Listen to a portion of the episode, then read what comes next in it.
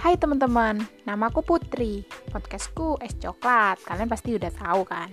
Jadi podcastku ini akan menceritakan tentang uh, cerita-cerita PDKT seseorang, baik itu dari diriku sendiri maupun teman-teman yang akan aku share di sini dan itu nyata.